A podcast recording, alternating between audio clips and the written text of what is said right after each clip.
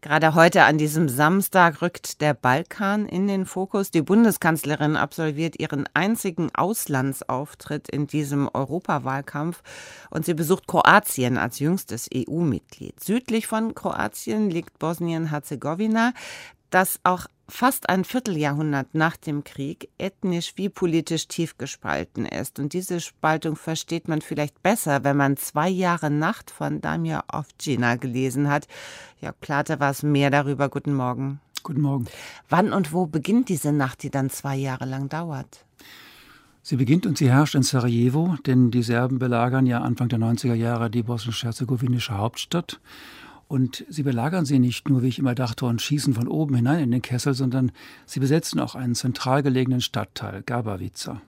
Und dort hat ein 18-Jähriger, dessen Mutter gerade gestorben ist, ein Mädchen besucht. Doch abends fahren dann weder Bus noch Straßenbahnen zurück und er ist eingeschlossen. Die Serben sind da, sie haben den Stadtteil besetzt. Aus dem Stadtteil wird ein Lager und der Roman erzählt vom Überleben in dem Lager, denn für die Serben ist jeder Bosnier und auch der junge 18-Jährige ein Türke, ein Feind. Was erlebt dieser junge Mann in dieser ewig langen und dunklen Nacht? Ähm, Furchtbares, muss man sagen. Das sind Horrorgeschichten auf 750 Seiten.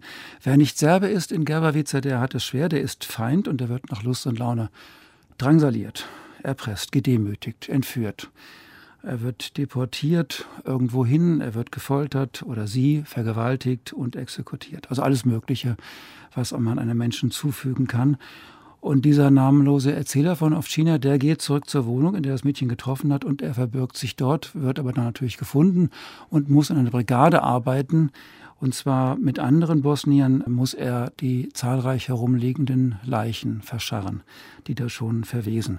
Und auf Bitten des Brigadekommandeurs spricht er dann am Grab immer einige Worte, so wie ein islamischer Religionsgelehrter, weswegen der Roman auch im Original heißt, als ich Hotscha war.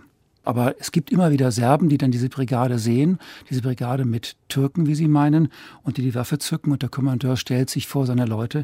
Er ist auch derjenige, der die Verbrechen missbilligt, der auch Müttern, die zu ihm kommen und die nach ihren verschwundenen Angehörigen fragen, sagt, er erkundigt sich. Und dann wird er lästig und dann verschwindet er und dann wird es noch schwerer für den 18-Jährigen. Wie steht der junge Mann das überhaupt alles durch? Ja, das ähm, denkt man auch, das geht irgendwie gar nicht. Er steht es durch, unter anderem deswegen, weil in dem Haus, in dem er sich verbirgt und in dem er dann alleine wohnt, neben einer anderen Person, neben zwei anderen Personen, diese andere Person eine ältere Serbin ist, eine kaum ältere Serbin ist, mit ihrer Großmutter. Und die hilft ihm aus Nächstenliebe zunächst, dann aus Liebe. Es entwickelt sich eine sehr keusche, aber natürlich lebensgefährliche Beziehung, die auch vor der Oma verborgen werden muss. Und die allein macht das Buch erträglich, muss man sagen. Denn es wird ja immer gefährlicher. Nach dem Verschwinden des Kommandeurs dieser Brigade, da muss der Erzähler an die Front. Und er ist im Gewehrfeuer und er muss in Sichtweite des Elternhauses Schützengräben erweitern. Und abends muss er dann Schlager, röselige Schlager für die Soldaten aufspielen, die die Frauen dort vergewaltigen.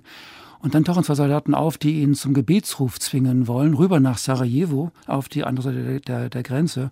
Und er wehrt sich und erschießt sie und, und kann fliehen. Und wohin führt dann diese Flucht? Ich meine, die ganze Gegend ist ja nicht so unbedingt, ja, also da sein Glück zu finden, war, war sehr schwierig.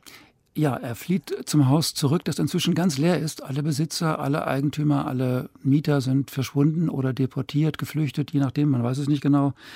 Und er wird versorgt von dieser geliebten und ihn liebenden Nachbarin. Aber sie haben da eine ganz kurze Zeit immer zusammen, denn dauernd hört man auch, wie er nach draußen horcht und wie die draußen Schüsse und Einschläge da sind oder wie Autos vorbeifahren und bremsen oder wie Schritte und Stimmen näher kommen und manchmal auch anhalten vor der Tür und dann muss er aufs Dach fliehen mit der Hand an dem Kolben dieses erbeuteten Gewehrs. Also das ist, das sind nochmal, ich glaube, es sind ungefähr 200 Seiten von diesen 750, in denen er versucht aufzuschreiben, was er erlebt hat und zugleich sich zu verbergen. Ein, ein eine ungeheure Anspannung in den Seiten. Bei dieser Fülle an Schrecken, Grauen, Leid, warum soll man sich als Leser dem aussetzen und vor allem, wie findet ein Schriftsteller eine Sprache dafür, die das Ganze ja dann trotzdem lesbar machen will, denn sonst muss ich ja kein Buch schreiben. Ja, warum man sich nur aussetzen muss, das ist natürlich immer die Frage bei solchen grässlichen Geschichten. Mir war klar, dass Sarajevo belagert wird und dass von oben geschossen wird. Aber wie das in Sarajevo aussah oder auch in diesem Teil, der zur serbischen Seite gehörte, aber voller äh, Bosnien-Herzegowina steckte, verschiedener Ethnien, das wusste ich nicht. Das war für mich eine ziemlich neue äh, Erfahrung. Sie wird einem sehr nahe gebracht durch eine Sprache, die oft China gefunden hat die ist sehr gedrängt. Sie hat so gut wie keine Verben und äh, sie hat auch wenig Namen. Die Menschen tauchen ohne Namen auf. Sie haben Verwandtschaftsgrade, Vater, Mutter, Cousine. Und die anderen sind äh, Funktionsträger, also Zuständige oder Wachmänner oder Kommandeure oder ähnliches. Namen haben aber Stadtteile oder Straßen oder Häuser und auch Automarken und Gewehre und Pistolen. Ähm, und Körper also auch tote Körper oder lebendige Körper werden nicht beschrieben, nicht einmal in der Liebe, die es ja auch gibt und die nur im Dialog stattfindet, sehr keusch. Also das ist so eine panische Welt, in der hat das seit langem Bekannte durch Ausnahmen, aber das Neue, das überwältigend Neue und so nahegerückte hat keinen Namen, noch keinen Namen. Und genauso überfällt uns dieses geschehen, auch dauernd durch die Erzählweise von oft China. Man muss oft raten, wovon nun gerade die Rede ist. Man kommt sofort drauf, aber mit, diesem, mit dieser Erkenntnis ist auch sofort dieser Schrecken und diese panische Angst da.